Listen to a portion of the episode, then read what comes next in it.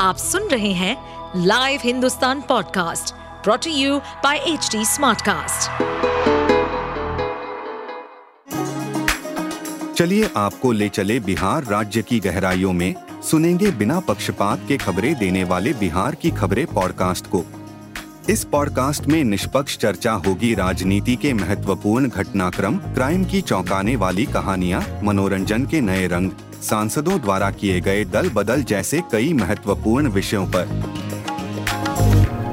बिहार के पूर्व दिग्वंत सांसद शहाबुद्दीन के बेटे ओसामा शहाब को राजस्थान के कोटा से पुलिस ने गिरफ़्तार किया है। कोटा ग्रामीण की रामगंज मंडी पुलिस ने ओसामा को शांति भंग करने के आरोप में गिरफ़्तार किया है। ओसामा अपने दो साथियों के साथ बिना नंबर की गाड़ी में सवार था। थाने में पुलिस ओसामा शहाब से पूछताछ कर रही है।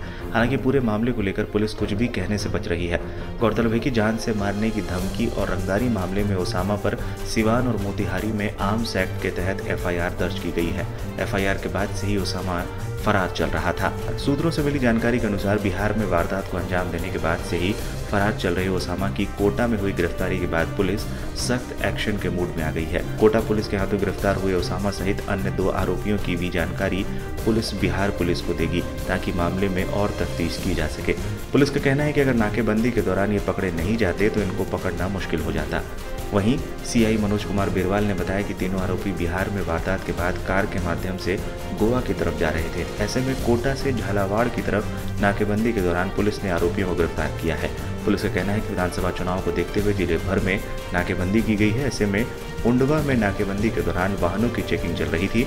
वहीं तीनों आरोपी गिरफ़्तार किए गए। फ़िलहाल तीनों आरोपी रामगंज मंडी जेल में बंद हैं। आप सुन रहे थे हमारे पॉडकास्ट बिहार की खबरें। ऐसे ही अपराध जगत से जुड़ी, राजनीति और विकास जैसी खबरों के लिए हमें फॉलो कर सकते हैं। इस पॉडकास्ट पर अपडेटेड रहने के लिए हमें फॉलो करें एट एच डी हम सारे मेजर सोशल मीडिया प्लेटफॉर्म पर मौजूद है। और ऐसे पॉडकास्ट सुनने के लिए log on to W W W dot H D Smartcast dot com